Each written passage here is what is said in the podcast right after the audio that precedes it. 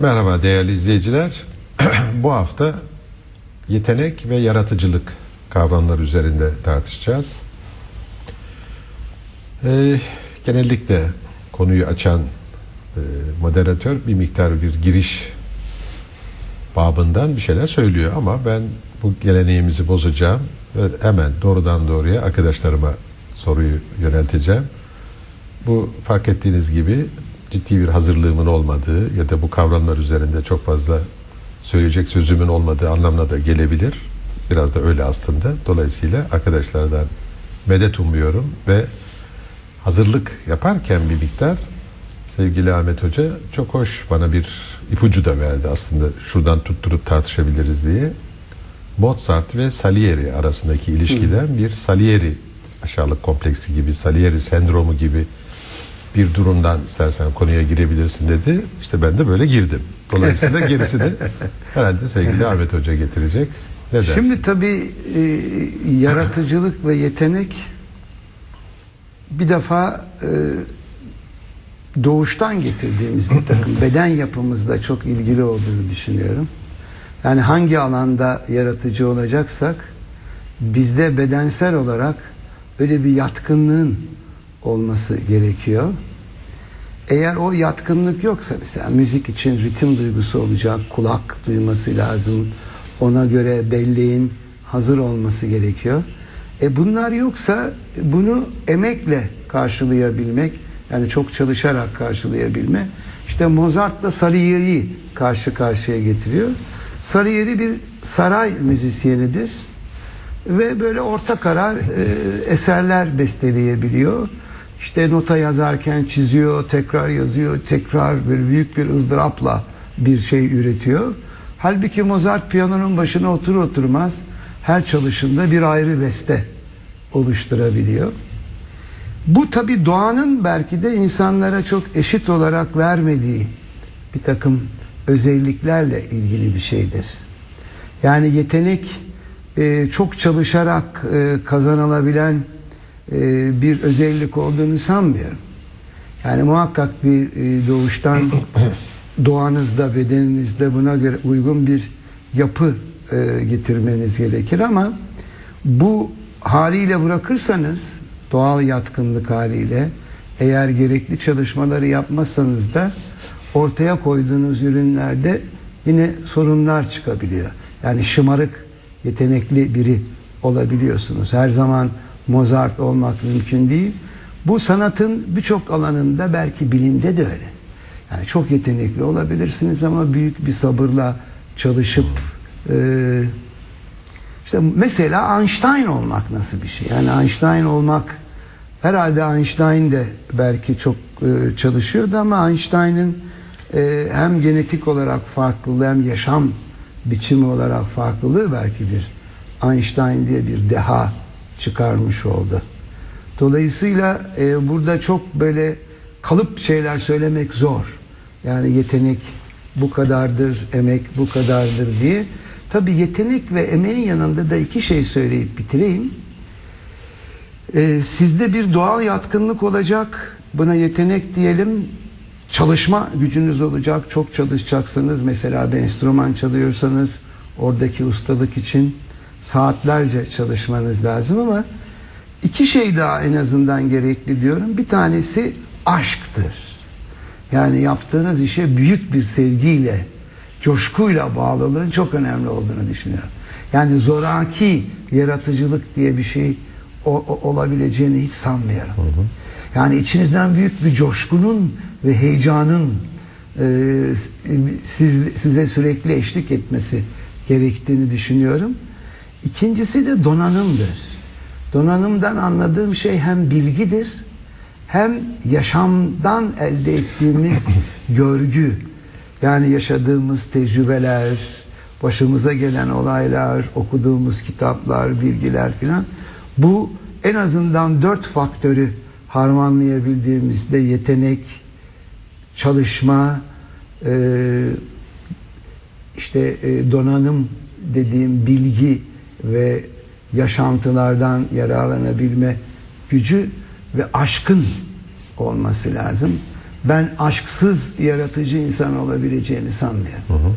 Bana- Yani büyük bir heyecan ve coşkuyla. Herhalde Mehmet bir şey. Ali'nin söyleyeceği bir şey vardı Ha, ama. aşk karşısında o herhalde ona- biraz ona bir mutlaka bir sataşacaktır. Şimdi bir, bir sataşacak. Yok, şimdi aşkla ilgili söylemeyeceğim de madem müzik alanından girdiniz müzik alanında kalalım bir süre bir e, biraz dolaşalım müzik alanında. Şimdi yetenek dediğimiz şeyi nasıl formüle edersek edelim. A diyelim.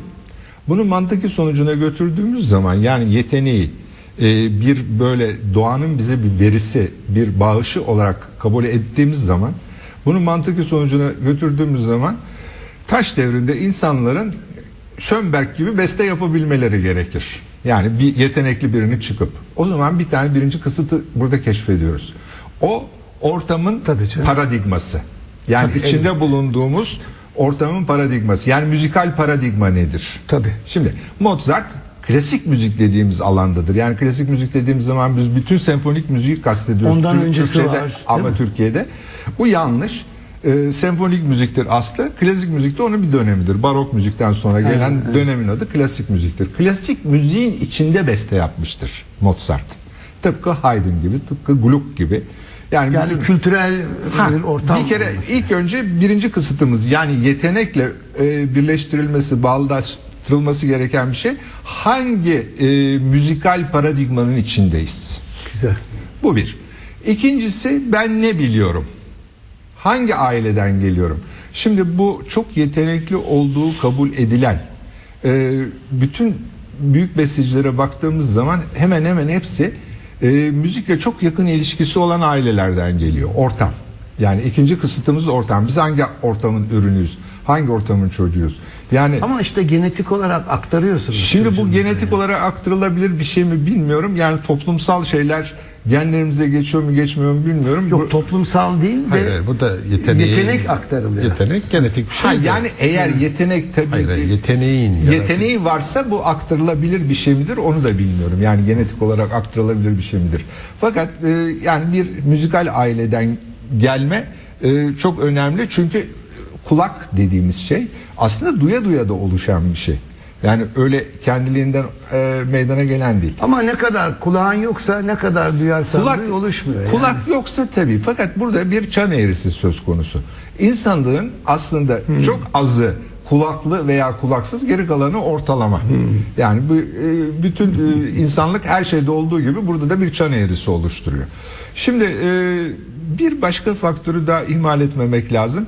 O da Mozart gibi hakikaten çok erken çağlayken çatlayan bir takım örnekler verebildiğimiz gibi çok ileri yaşlarda da büyük besteci statüsüne ulaşmış olanlar var. Mesela karşısına Johann Sebastian Bach'ı koyabilirim. Johann Sebastian Bach biliyorsunuz Master Capella sadece e, kilisenin orkestrasını yönetiyor ve hayatı boyunca çok uzun yıllar e, barok müzisyenlerin eserlerini kopya ediyor. Yani ediyor ediyor ve bunun başında da Vivaldi ve Frescobaldi geliyor. En fazla e, eserlerini kopya ettiği kişiler bunlar ve ondan sonra bir gün Arte di Fugua yani Türkçe biz bunu Fransızcasından aldık kontrpuan diyoruz. Melodilerin üst üste çakıştırılması bir matematik işlemdir.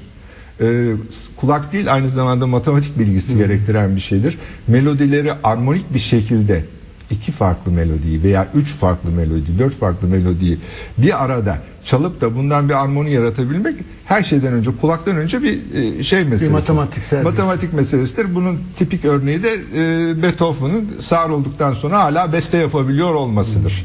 E, yani içinden duymuyor onu. Matematik olarak orada görüyor. Bunların çakıştırıldığı zaman bunun armonisinin bozuk olmadığını, prozodisinin bozuk olmayacağını vesaireyi görebiliyor. Şimdi yeteneğin mutlaka bir bilgi tarafı var. Bir mensup olduğumuz e, toplumun e, bizi yönlendirmesi var. Mozart biliyorsunuz babası tarafından kız kardeşiyle beraber çocukluğundan itibaren çok küçük çocukluğundan itibaren sirk maymunu gibi e, Avrupa'nın her bir tarafında dolaştırılmıştır. Ve Mozart çok erken öldü. 30 küsur yaşlarında öldü ve yani onun sırtına bindirilen yük aslında çok ağır bir yüktü. O yükü taşıyamadı ve çok genç bir e, şekilde öldü. Şimdi bir de ne yük biniyor bizim üstümüze? Bizden ne bekleniyor? Yani hangi e, unsurlarımızın öne çıkması bekleniyor. Ben bunu hep şeye benzetirim. Bir halterci çalıştığı zaman kasları gelişir. E şimdi şey de çalıştığı zaman yani yetenekli dediğimiz kişi de çalıştığı zaman onun müzikalitesi veyahut da resim yapma e, veya heykel yapabilme veyahut da biraz önce senin verdiğin örnek Einstein Einstein gibi bir bilim adamı böyle o alana yüklendiğiniz zaman oradaki kaslarınız gelişiyor. Yani bu bir benzetme. Kas dediğim şey aslında başka bir şey. O e, Yetenek grubu. gelişiyor. Ama bütün bunlardan önemlisi, bütün bunlardan önemlisi ben e, yeteneği belki orada yakalayabiliriz diye şey diyorum. E, bir miktar ileriye götürebilme. Bir miktar ileriye götürme bu aslında marjinal. Yani şimdi Mozart'ın eğer alışık değilseniz ki siz alışıksınız ama yani ben e, alışık olmayanlar için söylüyorum. Mozart ve Gluck çalındığı zaman bu ikisinin arasındaki farkı ayırmak öyle çok kolay iş değildir. Veyahut da Haydn çalındığı zaman ayırmak veya Bach ve Vivaldi çalındığı zaman eğer alışık değilseniz çok kolay değildir bunları ayırmak. Ama eğer bu alana intisap etmişseniz bu alanda birazcık merakınız, e, ilginiz ve e, gayretiniz varsa o zaman aralarındaki farkları görüyorsunuz. O zaman incelikleri görüyorsunuz. İşte yeteneğin ben bu marjinal bölümde ortaya çıktığını düşünüyorum. Yani var olan e, paradigmanın ucunun sınırlarına kadar gelip oradan itibaren zorlamaya ben yetenek diyorum. Bu paradi çünkü bakın barok müzikten klasik müziğe geçiş aslında 3-4 kişinin işidir. Yani onlar e, bu sinfoniyettaları daha sonra senfoniye dönüştürürlerken ufak ufak ufak ufak hareketlerle ufak ufak hareketlerle ufak ufak katkılarla e, konçertolardan işte e, konsertan senfonilere filan geçişlerde hep böyle ufak ufak teknik bir takım şeylerle ben yeteneği burada görüyorum. Einstein'ınki de aslında yani E eşittir mc kareye gelmesi öyle birdenbire vahiy filan inmedi. Birdenbire de müthiş bir dehanın ürünü olarak çıkmadı. Einstein bu, bunu bulduğu zaman 40'larındaydı. E 40'larına gelinceye kadar onun okuduğu fiziği herhalde bütün Türkiye'deki fizikçiler okumamıştır. E, Yani bu bir birikim. Bu birikimi işte o birikim bir onun kimyası var. Ben o kimyayı kestiremiyorum doğrusu. O kimyayı yakalayana da biz yetenekli diyoruz. O kimyanın e, meydana geldiği, dönüştüğü, e, tabahur ettiği, kaynadığı yani su 99'dan 100 dereceye çıktığı nokta işte o kişinin yeteneği oluyor. Ben Peki şöyle bir soru sorabilir miyim? Yani yetenekle yaratıcılık arasında çok açık bir ilişki var. Yani ama yani yeteneklidir. Çok prodüktif, üretkendir, veluttur. Fakat çok yaratıcı değildir. Yani k- kreatif kreativite ile prodüktivite, üretkenlikle yaratıcılık. yaratıcılık. arasında nasıl bir ilişki kurabiliriz? Nasıl bir şey yapabiliriz? Yani çok sayıda diyelim ki hep müzik şimdi Mehmet Ali'nin neredeyse uzmanlık alanı gibi orada yarışmaya kalkmayalım. Biz başka alanlardan örnekler belki. Sanat tabii akla hemen yaratıcılık Tabii, tabii. deyince hemen sanat geliyor ama yaratıcılık sanatla mı sınırlı? Sanatta daha açık anlayabiliyoruz. Sanatın hangi kolu olursa olsun. Mesela nerede olabilir Yani yaratıcı? her alanda var aslında yaratıcı. Bilmiyorum bunu tartışmaya Mesela değer diye tıpta olabilir, teknolojide olabilir. Tabii tabii. Hayır onlar buluş, keşif, Ha, onlar buluş, da bir tür keşif. Ama onlar da yaratıcılık da. yaratıcılık. Tabii Şimdi- hayır, tamam da ona onlara keşif diyoruz, buluş diyoruz. Yani bazı yaratıcılıkların çok spesifik olduğu zaman onlara spesifik ad veriyoruz. Latinler buna artefaktum Yani- diyorlar. Yani artefakt lafı bu e, İngilizce'de ve Fransızca'da da var bu artefakt lafı. Bizim insanların ürettiği her şeye artefakt diyoruz biz. Artefaktum. Yani bizim yaptığımız şeylerin hepsi aslında yaratıcılıktır. Yani Tabii, doğada yani, bir tabii. çekiç var mı? Yok. Doğada tekerlek var mı? Yok. Ama işte çekiç yapıldıktan sonra bir daha çekiç yaparsan İşte ondan sonrası da minimal dediği marjinal yani küçük küçük şeylerle değişimlerle oluyor. tabii Yani- küçük daha farklı Marjinal, yap. marjinal ve bir, bir nokta geliyor artık o alet herhangi bir alet ilerleyemez hale geliyor yani şeyine geliyor mükemmelliğine ulaşıyor mükemmelliğine ulaştıktan Farklı sonra bir alet bu. farklı bir yere ya da, geçmek ya gerekiyor. da aynı mükemmelliğe ulaşan yani belirli bir alanda yararlı olan teknik bir aygıt alet tip bir başka bir alanda söz gelimi kullandığın Tabii. zaman pekala E, yaratıcı. O da bir yaratıcı, Mesela tabii. bulu, orada bir buluş sahibi değil bir inovasyon yok belki ama o aletin başka bir alanda kullanımı. Aynen öyle. Tabii o da müthiş bir Aynen öyle. Bu kavramın yaratıcı zeka. geçer. Çünkü yara- zeka var, bir de yaratıcı zeka, yaratıcı ruh diyoruz. Yaratıcı kişilik diyoruz, değil mi? Sayın Başkanım bu şey için de geçerli.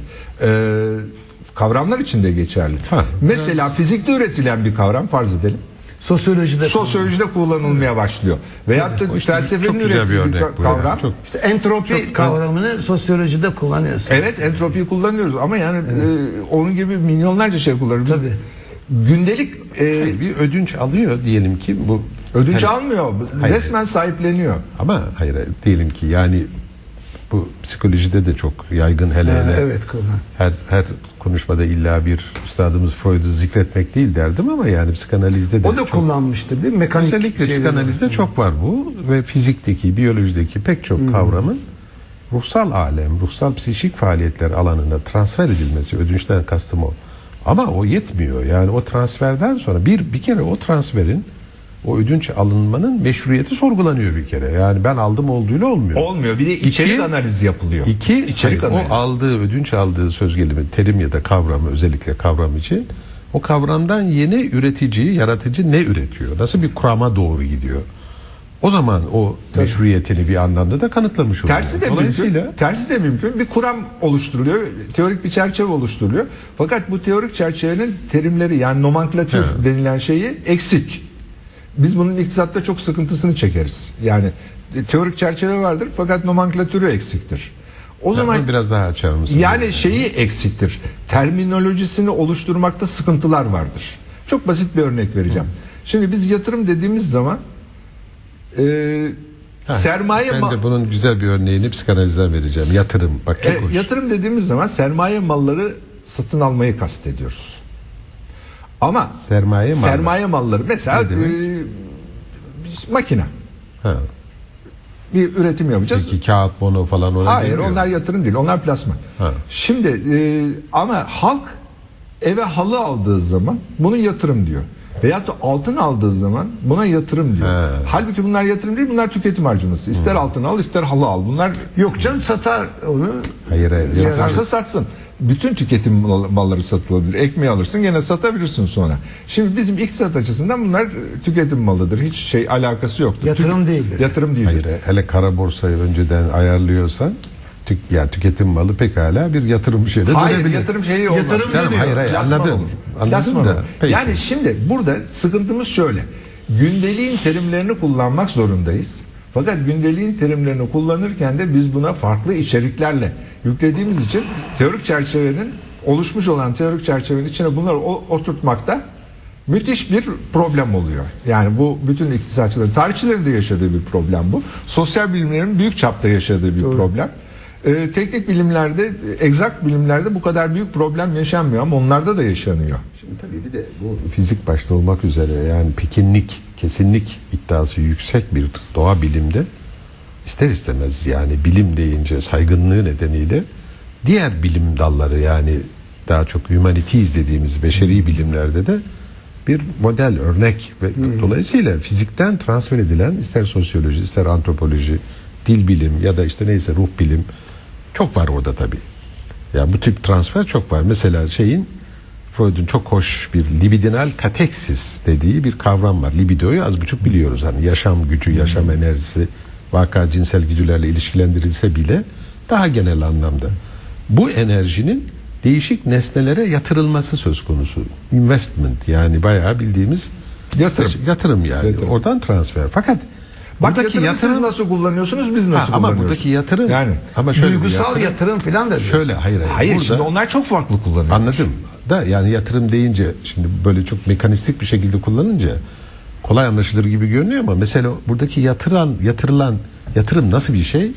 Bir nesnenin zihinsel temsilcisine yatırım. Yani dış dünyayla veya bir nesnenin ya da bedenin bir tarafına yatırım. Mesela narsistik kişilik dediğimiz zaman bütün bu yaşam gücünün enerjisinin kendi bedenine büyük ölçüde hasredilmesi. Şimdi bu yatırılması ama ya. bu pardon Ha. bu koluna bacağına burnuna değil bedenin zihindeki imgesine yatırım. Dolayısıyla hani narsistiklerin kendi bedenini çok hani seyretmesi, sevmesi, bu Halbuki imgeyi seviyor. Tabii o, oradaki hayır Freud'un kastettiği yani imge zihindeki o temsile ilişkin dolayısıyla o temsile yapılan yatırımın tabii bedensel bir tezahürü var. Şimdi- yani narsist bir insan kalkıp nasıl göründüğüyle o kadar dehşetli bir şekilde ilgileniyor ki. Sen harika bir Neyse, şey söyledin. yani Bak harika bir şey yaratıcılıkla ne ilgisi var ben de anlamadım ama. Şimdi ama bak şöyle bir ilgisi var. Şimdi biraz önce investisman dedin ya. Investisman Latince'nin investir, investiresinden geliyor. Yani in, iç, vestire de giydirmek. Vestiyer lafı var ya. Giydirmek. Yani donatmaktır bu. Bir şeyi donatmak e, Yatırım oluyor. yatırım oluyor. Ama bu her disiplinde farklı bir içerik oluyor. Biz yani neyle Ama donatıyoruz? Mantığı aynı ama yalnız. Mantığı aynı Yani tabii. işte transferi meşhur kılan o. E zaten mantığı... Nesnesi değişiyor ama yani ya, oradaki mekanizma. Burada yaratıcılık şu. Ha. Aynı kavramı, aynı kavramı. Yani diyelim ki bu felsefeden çıkmış bir kavram olsun. Muhtemelen felsefeden çıkmıştır bu investir kavramı. Ee, felsefeden çıkmış bir kavram. Siz alıyorsunuz. Onu başka bir içerikle donatıyorsunuz. Bir daha onu yatırım malı haline getiriyorsunuz. Biz alıyoruz başka bir yatırım malı haline getiriyoruz. Bir başka e, disiplin başka yara- burada bizim disiplinimizin yaratıcılığı var. Orada sizin disiplininizin İşte evet, yaratıcılığı yani var. Daha çok böyle bilim alanındaki yaratıcılık da yani sanattakini anlıyoruz ve sanatta yetenek belki çok daha ön planda ama Yaşamada bir yaratıcılık var mıdır? Yani bir yaşam Ha, sanat, yaşam yaşam, us- ustalığı. yaşam ustalığı Yani yaratıcı yaşam nasıl diye bir şey var vardır? mıdır? Yani nasıl Yani şey? hayatımı Yani çok o şekilde yaşıyorum ki işte o sıradanlıktan, o rutin şeylerin dışında E paran var demektir. Hayır hayır bir saniye. hayır, hayır. Paran yoksa bunları yapamazsın. Hayır canım, para Hayır, değil. E, çalışmak zorundasın Hayır, güzel ve mutlu yaşıyor olabilirsin de yaşamdaki Yaratıcı. yaratıcılık nerede? Yani sen kendine yani bu- bunu anlamak kolay değil. Yaşam ustalığında kastedilen Ama şu yani, Yani bizim felsefecilerin çok sık kullandığı bir şey de onun için mesela Foucault e, öyle yaşa ki hayatın bir şiir olsun diyor. Yani sonuçta e, bir sanat eseri üretir gibi. Ama yaşıyorsun. orada orada bak yani seni hatırlarlarken seni hatırlarken ya Cengiz Hoca öyle bir yaşadı ki tam hayatı bir şiirdi ya. ama bak oradaki poetika lafını şiir olarak çevirmemek lazım. Al işte gördün mü? Oradaki oradaki sen poetikayı şiir olarak algılıyorsun. Halbuki oradaki poetika Poesis. eh, Yani üretim Ha. üretmeyle. evet. Ama olsun yani Yani o yani burada o zaman bedi yani böyle bedi ama bir şey. üretim ama bedi evet bir be- üretim. bedi bedi bedi ama şiir değil. Neden şiir olmasın? Hayır Yani şiir de estetik. bedi bir şeydir ama sadece şiir bedi değildir. Ya Herhangi dümdüz yaşayanlar var. Hiçbir hayatında bir Hayır, şey o yok. üretken de olmayabilir. Hayır, çok bir insan üretken olabilir hayatı boyunca. Üretken olabilir Yani ama hatta hiç bir yaratıcı saniye, olmayabilir. Bir saniye yani çok çocuk yapmak da yani yaratıcı analık mıdır? esrar yetiştirmekte üreticilik. o da üretici. E, sigara üretmekte üreticilik. Yani üretmekten oradaki poetika Yalnız lafı bir saniye yaratı- başka bir şey. saniye poetika. bir yaratıcının da üretmeden yaratıcılığından söz edemeyiz. Hayır tamam. Tersi doğru değil. yani- Tersi doğru değil ama her üretimde her üretimde Mutlaka mutlaka, değil. Ha, bir mutlaka makam bir bu şey şiir olan üretimden söz ediyoruz. Yani Yani nasıl bir şey? Yani hayatı şiirselliği deyince neyi kastediyoruz? Ya birazcık düstel. ya kalıplarla yaşamama yani e, sana giydirilmiş düşüncelerin dışında çıkıp yeni düşünceler arama. Şiir- yeni yaşam biçimleri Şiir arama. kalıbın dik alasıdır ya. pekala- Şiir kalıbın dik alasıdır. Hayır, Mef'ulü, ya, o mef'ul. o senin. Hayır, Hayır. Yani bağımsız ve özgür yaşamayı seçiyorum dediğimiz zaman anlarım da. bunu- Ama estetize edilmiş bir yaşam diye bir şey. Ha, estetize edilmiş yaşam Ha, tabii başka bir şey şey. o? Estetize Ay, edilmiş o tabii. yaşam işte yaratıcılık isteyen bir. O başka bir şey. O başka Yani bir şey. yaşam- Ya yemek yerken bile yani masayı nasıl düzenleyeceksin? Yani Ya- hıyar gibi gazete koyup üzerine bilmem işte bu ekmeği de burada. Yani Ahmet şunu söylüyor. Doğadan uzaklaştığın ölçüde yaşamı estetize ediyorsun. Yok Do- doğallığından doğa- e, e, nedir? Sofra adabı dediğin şey senin doğada olmayan bir şeydir. E. Ya sofra adabı olabilir. Hiçbir estetik şey olmaz. Böyle bir gayet e, formal şey olabilir. Hiçbir tatsız tuzsuz. Yani estetize etmek bir yaşama sevinciyle gelen bir şey. Hayatın estetize edilmesi diye bir şey var abi. Şimdi hayatın estetize edilmesinden e, devam ederiz de ben Cengiz'in sorduğu o sorunun e, başlangıç Güzel noktasını- yaşamak, yaratıcılık gerektirmez. Tamam, güzel yaşamak çok subjektif Yani babam şey. gibi yaşadığım zaman güzel. Ha buna güzel diyebilirsin. Ama bu belki. çok sübjektif bir şey ya güzel yaşamak. Herkese göre değişir. Yani soğanın cücüğünü yediğin zaman güzel Yok ama yaşamış şu olursun. sen mesela. öldüğün zaman diyecekler ki Mehmet Ali ne yaşamıştı. Ama o onların güzel yaşama Kesin fikri. Mehmet Ali için bunu söyleyecekleri. Ha- hayır bak o onların güzel yaşama fikrine uyduğum Ya ölçüde. bu kadar Ha, e, subjektif bak ama olduğunu yok, sanmıyorum. Yok yabana atma bir saniye. E, yani, at- hayır hayır katılmak Ya elbette tabii öyle. Yani, Yani. bütün estetik dediğimiz Hayır, şey hayır, mesela senin kendi somut yaş- yaşamda yaratıcılık, hayat, hayatı yaşarken yaratıcılık ya gözetmeyi anlıyorum. arayışlar, Ha bak, farklı ta- Ama şeylere yaratıcılık gidişler. adına mı o yalnız? Yani orijinalite hocam. Bakın farklılık, orijinalite mesela bir, Özgünlük bir örnek vereyim. Orijinalite juvenil diye bir kavram vardır. Bu Yeni yetme. Çağında özellikle yeni yetmelikte hep farklı olma. Yani akranları içinde bile. Ha, o değil tabii canım. Ama o Ama bu, bu burada hayır bu o farklılık da aslında benzerlik. Gene birilerine benziyor. Onun bir rol modeli vardır mutlaka. mutlaka vardır ama yani Onda bu kaygı yani- bir saniye bazı gençlerde bu kaygı çok başattır. Dolayısıyla onun hep çevresindeki genel normlardan ya da genel standartlardan, genel alışılagelmiş olandan hep böyle bir anladınız mı? Kaçma. Hep onun yanından dolanma ya da kuralları arkadan dolanma Şimdi- falan gibi bir değişik bir nitekim böyle çocuklara ya da bu yetişkin olduğunda da değişik bir adam. Mesela farklı bir adam. Burada kimisi imrenmek. Ha farklılık yaratıcı an, ol, olma anlamına şart değil. gelmiyor. Şart değil. Şimdi yaratıcı Ama olabilir olmasın? Yaratıcılığa Yani- geri dönelim mi? Dur. Yaratıcılığa geri dönelim. Bak şimdi yaratıcılık Ya hocam bir saniye bir şey söyleyeceğim. Yani tabuların en yoğun olduğu bir dönemde George Sand söz gelimi. Evet, kalkıp da ata- erkek kıyafetinde dolaşırsa. ve tabii yani bu bir, bir, tür Bu protest müthiş de bir şey. olsa Bu cesaret, Hayır. yaşama cesareti. Anladım. Bir protest ve bir Ama peki ben ama- sana bir şey sorayım. George Sand e, Fransa'da yaşayıp Chateaubriand'ın e, Sevgilisi oldu. Stendhal'ın pardon sevgilisi olmayıp da şeyin e, Hindistan'da veyahut da e, ne bileyim ben Mali'de yaşıyor olsaydı yapabilir miydi bunu? Hocam orada da ona göre bir başka tür bu böyle bir yaratıcı yani Ama yani- kalıp hocam yaratıcılığı Kalıpları fikirlerde de ama fikir bak şimdi adamlarında da kalıpları kırma ama işte tam ben Böyle de- bir yanı var. Tek Tam- başına bu değil. Tam Yani. ben de oraya gelmeye çalışıyordum. Ee, yani alakasız gibi gözükecek ama alakayı hemen yakalayacaksınız. Alexis de Tocqueville'in bu e, eski rejim ve devrim adlı kitabında şöyle bir cümle geçiyor. Hiçbir toplum hazır olmadığı devrimi yapamaz diyor. Gayet tabii canım. Yani bu Fransız devrimi Yaratıcılık için, için de aynı şey. Bak Fransız devrimini gene getirdim. Fransız Ha, de- çok şükür. Fransız devrimi için diyor. Ben de. Montesquieu'den hemen ona bir karşılık gelip vereceğim.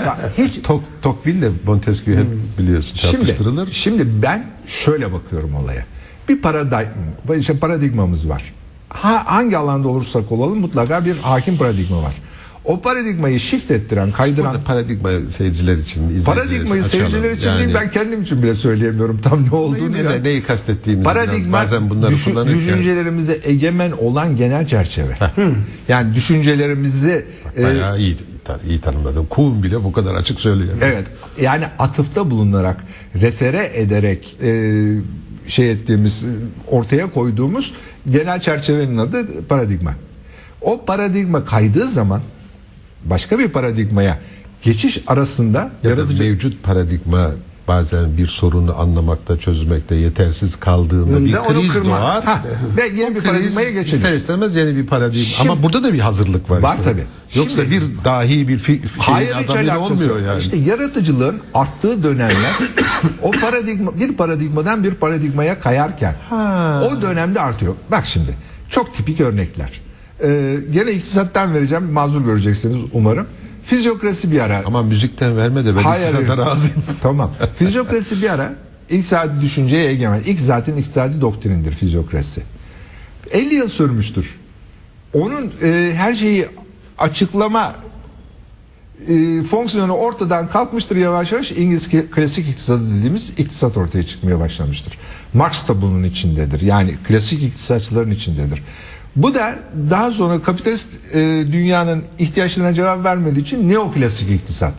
Sonradan çeşitli iktisadi ekoller e, Yani bu sanki kendiliğinden oluyormuş gibi. anladım. kendiliğinden olmuyor. Bir takım adamlar Hayır, zorluyor. Tam, tam tersine bence bir iç zorunluluk var burada. Bak şimdi geçiş şöyle. Fizyokrasi doğanın e, şey olduğunu, cömert olduğuna paradigmasına dayalıdır. Varsayımına dayalı. Varsayımına ve paradigmasına dayalıdır. Doğa cömerttir. Cömert olduğu için de tek üretken odur. Halbuki klasik iktisat doğanın cimri olduğunu ortaya koyar. Bakın ne kadar tamamen 180 derece doğa cimri olduğu için biz çalışarak doğadan söke söke alıyoruz. O zaman demek ki esas faktör emektir. Marx niye buraya oturuyor? Ha işte bu yaratıcılık. Yani Ha mesela evet. Bu Yani yaratıcılık. Marx'ın Ama bu- emek kuramı hayır bu Ricardo'dan geliyor. Mesela yabancılaşma değil ama söz gelimi. Yani filozof Marx'a baktığımızda yabancılaşmada yine bir farklı yabancılaşma şeyine gitse bile ama buradaki bu mesele sınıf ve emek meselesi den hareketle felsefeyi çok başka bir temele Ama çekiyor ama iktisatta etme. Kattığı Cengiz şey şunu ihmal ha, etme. öncülü var mutlaka hocam. bu. Bunlar Ricardo'dan yani. Hayır, Emek değer teorisi izin Ricardo'dan verirseniz geliyor. o zaman şöyle bir şey çıkıyor. Bu yaratıcılık vahiy, vahiy gibi Hayır değil. Değil. Tamam izin verirsen onu söylemeye çalışıyorum. Yani burada işte o zaman emek, çaba, hazır oluş, ortam demin söyledik ya. Yani yaratıcılık kavramının değişik parametrelerini de analiz Ama bir etmeye geçiş çalıştık. dönemi olması lazım. Yani buna, buna şeyler e, felsefeciler kriz diyorlar. kriz. Kriz dönemi olması lazım. Yani kriz Paradigmayı değiştirmek için. Kriz, kriz eşik demektir. Aslında buhran falan diye biz Türkçeleştiriyoruz ama doğru değil. Kriz bir eşik. Bir eşik. Eşiği atlayacağız. O eşiği atlamak bir, bir- bir şey yaratıyor. Sıkıntı yaratıyor. İşte o dönemde en çok yaratıcı faaliyetin en arttığı dönem. Mesela İngiliz sanayi devrimini düşünün ya. İngiliz sanayi devrimi e, o dönemin inceleyen iktisat tarihçilerinin söylediğine göre eğirme ile dokuma arasındaki yarıştan çıkmıştır. Eğirme makinesi yapıyorsun kapasitesi çok yüksek dokuma cevap veremez hale geliyor. Bu sefer dokuma makinesini geliştiriyorsun. Eğirme cevap veremez hale geliyor ve bu ikisinin arasındaki itiş kalkıştan sanayi devrimi dediğimiz olay meydana geliyor. Ama bu arada kimler çıktı? Stevenson'lar çıktı bilmem e, işte e, Bizim kültüre dönelim mi çocuklar? Yani biz mesela ezberci eğitimle yetiştirildiğimiz, basma kalıp işte o çerçeve dışına çıkamadığımız için yaratıcı insanların yetişmesinde sorun yok mu? Tabii tabii var. Bence bu dedi ya George Sand başka bir yerde acaba falan yani yaratıcılık hani patent enstitüleri niye batıda? Ya innovation, inovasyonla hakikaten yani buluşla da bir ilişkisi var. Buluşa teşvik edilen bir kültür ki Evet, onun çok önemli. ama buluşun Doğru. özellikle kapitalist toplumda yani niye feodalitede çok fazla değil kapitalizmin Hiç yok. bizatihi kendisi buluşlarla ve o özellikle oluyor. üretim araçlarını çünkü tabii- ihtiyaçlarımız sınırsız kapitalizme göre. Tabii bir o, iki bir de yani o evet piyasaya ve talebe arz sunabilmek için sürekli üretim araçlarında bir yenilik yani E bir de- teknolojiye bu kadar bağımlı bir Ay, toplum teknolojiye neden bağımlısın biliyor musun? Kar düşüyor. Yani neyse yani dakika, düştüğü için yeni mal üretmek zorundasın. iktisat tartışması değil de söylemeye çalıştığım İktisada biz, sorusu şimdi psikanalize girince bir şey demiyoruz. Sen iktisada girince yok iktisat tartışması bilmem ne. E, bu kadar olacak Yok yani yaratıcı yaratıcı bir kültür olabilmemiz Laf oraya getireceğim. için. Yani bizde ise farklı, değişik yani boyalı kuş muamelesi görmezdi mi? Farklı olan. Evet. Her farklı yaratıcı olmak zorunda değil ama yaratıcıların hemen hepsinin şöyle bir biyografisine var. ve şeyine baktığın zaman mutlaka bir uyumsuzluğu, bir geçimsizliği, bir Evet. sıra dışılığı genellikle vardır. Belki size geliyorlardır öyle. Genellikle vardır ve bu genellikle de baskı ve ciddi bir şekilde de yani bu Herkes gibi ol çünkü hele yaşama tarzında yaratıcılık pek de öyle hoş karşılanan bir şey değil. Çünkü Evet. medyokru bir toplumda herkesi bir arada ve homojenize Birbirine etme. benzeyecek. Genel devletin ve yani genel zihniyetin de böyle bir homojenleştirici şeyinde düşünürsek ve bunun tek tek toplu topluluklarda, bireylerde de bence yaratıcılığı besleyen, teşvik eden, geliştiren ve yaratıcılarla da yaratıcılığı aslında çok da asli bir şey ve belki de hakikaten hani yaşamın da amaçlarından biri olabileceği bir kültür de doğuyor. Senin Erik Fromm zaten doğuyor. Erik Fromm senin adamlarından biridir. Öyle diyor zaten. Ortalama insan değişiklikten hoşlanmaz diyor. Tabii. Değişiklikten Genellikle- hoşlananlar ma- marjinaller. Yani marjinali kötü anlamda söylemiyorum. Bizim toplumda marjinal Sıra kötü anlamda. diyelim. Çan eğrisinin şeyinde De kalan. kalanlar, solunda sağında kalanlar. Yok sağındaki gerzekler değil. evet yani e, bu e, ama bu tek başına böyle adamların olması yetmiyor. Aynı zamanda ortamın da bir kayış ortamı olması lazım. orada orada anlaştık. Ya- yani yani biraz önce orta çağ orta çağ örnek verdin ya. Orta çağ yani bin yıllık bir dönem olarak kabul ederler. Kendi içinde dönemleri vardır ama orta çağda hiçbir buluş yoktur ya. Yani yoktur. Çünkü onu gerektirecek bir toplumsal düzen yapı da yok yani. Dolayısıyla bir toplumdur. Yani tek düze bir Tam da öyle değil canım. tam Bir değil tabii. yani. bir tabii bulundu da öyle baba buluşlar yok. Hayır yani. ama yani 17. yüzyıldan sonra buluş ve keşiflerin ivmesiyle Yani düşünülünce Rönesans falan düşündüğümüzde yani. Yani bu, bu ins- insanoğlunu ben şöyle bir şey düşünüyorum. Deminden beri sanat ve yaratıcılığı çok daha sanatta yaratıcılığı kolay anlıyoruz ve orada yaratıcı olan yaratıcı dediğimiz etkinliği ya da ürünü sağlayan nedir dediğimizde gene birçok şeyler söylene, söylenebilir ama galiba bir de şöyle bir şey aklıma geliyor. Mesela Dostoyevski edebiyat açısından, edebiyat dünyasında neden çok yaratıcı ve özeldir de mutlaka Tolstoy da büyük yazardır ama ya da ne bileyim ben bütün romanı tutup da biz Cervantes'le daha önceki bir yine konuda tartışmıştık. Başlar biliyorsunuz klasik roman meselesi. Büyük romancıdır ama çok yaratıcı mıdır? Ama Dostoyevski, Dostoyevski için her dönemde yani hakkında yazılan her ne okursanız okuyun mutlaka dehşet bir yaratıcılıktan söz edilir. Nedir ondaki diğer büyük yazarlardan fark ettiren? Bu Yani- 10 puanlık soru. Evet, Bunun bu- cevabı bu- bende var. Haberiniz olsun. ama işte psikiyatrik açıdan. Yani Aslında açıdan. aslında aslında mesela- çok zor bir soru sordun sen. Mesela or- orada yani Hayır. kaçık kuçuk yani hani ruhsal anlamda sorunlu problemli diyorsan bunun gibi birçok yazar var. Hayır, Dostoyevski? sade ruhsal değil. Aslında Dostoyevski müthiş bir toplum göz, gözlemcisi. Toplumu da müthiş gözlüyor. Yani mesela Karamazov kardeşler aslında o kardeşler arasındaki mücadeleden çok benim anladığım kadarıyla e, evrilmekte olan, değişmekte olan Rus toplumu hakkında bir analizdir. Eyvallah. Yani, bunu Balzac'ı da, başka- Balzac'ı da oraya Balzac- koyabiliriz. Var yani mutlaka. Ama yani Dostoyevski belki yani toplumun değişimi, dönüşümü, toplumsal yapının görünenin yani şunu demeye çalışıyorum. Galiba yaratıcı yazarlar, sanatçılarda özellikle yazarlık için bu geçerli. Her ne kadar böyle bir imgelem, hayali bir evren yaratıyor gibi görünse bile yaşadığı çağla çok bir epey bir bağ var da yani çok derinlere nüfuz edebiliyor. Problemli, problemli. Yani bir tür arkeolog gibi yani insan ruhunun çok yani mesela yani. Freud'un gerçekten yani Dostoyevski'yi çok önemsemesi, üzerinde çok çalışması. ha, sen onun için Dostoyevski dedin. Freud önemsiyor. Ay şu açıdan yani insanın yani birey anlamında da sadece birey içi dinamikler anlamında sadece bireyler arası ilişki ve topluluk ve topluma genelleştirmenin ötesinde mesela Tolstoy betimlemelerine bakılırsa bir çağın değişimi. Koskoca bir savaşı anlatır ya. Anladım ama Yani orada of. hayır işte anladım savaş Ama içsel söylemek istediğim Evet. o müthiş bir betimlemedir tamam müthiş bir muhayyileyle falan filan ama hiçbir zaman Dostoyevski yaratıcılığı To- Tolstoy'da görülmez. Şimdi peki bu yaratıcılık bu hocam bir acayip bir şey yani bu dahi Ne onun cevabı? Hani 10 işte puan. bu yani resmen Biz verdik cevabı canım Ha, aldık benim- 10 puanı. psikanalizin neredeyse edebiyat dilindeki kurucu bence şeydir. E, kurucusudur yani. Peki şey için ne diyorsun? Yani Freud'un neredeyse bir senede, iki senede demek istediğim şu. Bilinç dışına e, ne, skandil atabilecek. Yani bu böyle bir yetenek. Derinliğini İşte bak hocam. bu bir yetenek. Peki sen Lotreamon için ne diyorsun? Maldoror'un şarkıları, Maldoror şarkılarını. Bilmiyorum abi. Ya Lotre, Lotreamon Isidore Ducas, Ducas adında bir e, liseli çocuk. Bu e, 1871 Paris Komünü esnasında barikatlarda da ölür. Ha, E, yani 23 yaşındayken filan ölür. Onun e, Comte de Lotreamon adı müstehar adıyla yazdığı bir Maldoror şarkıları adlı bir e, şiir var. Muazzam bir uzun şiir. E, düz yazı gibidir. Fakat bir liselinin ve 1871 Avrupa Devrimler Çağı düşün, gözünüzün önüne getirin her tarafta barikatlar kuruluyor her tarafta e, isyanlar patlamalar e, şey Baron Osman Paris'i yıkıyor.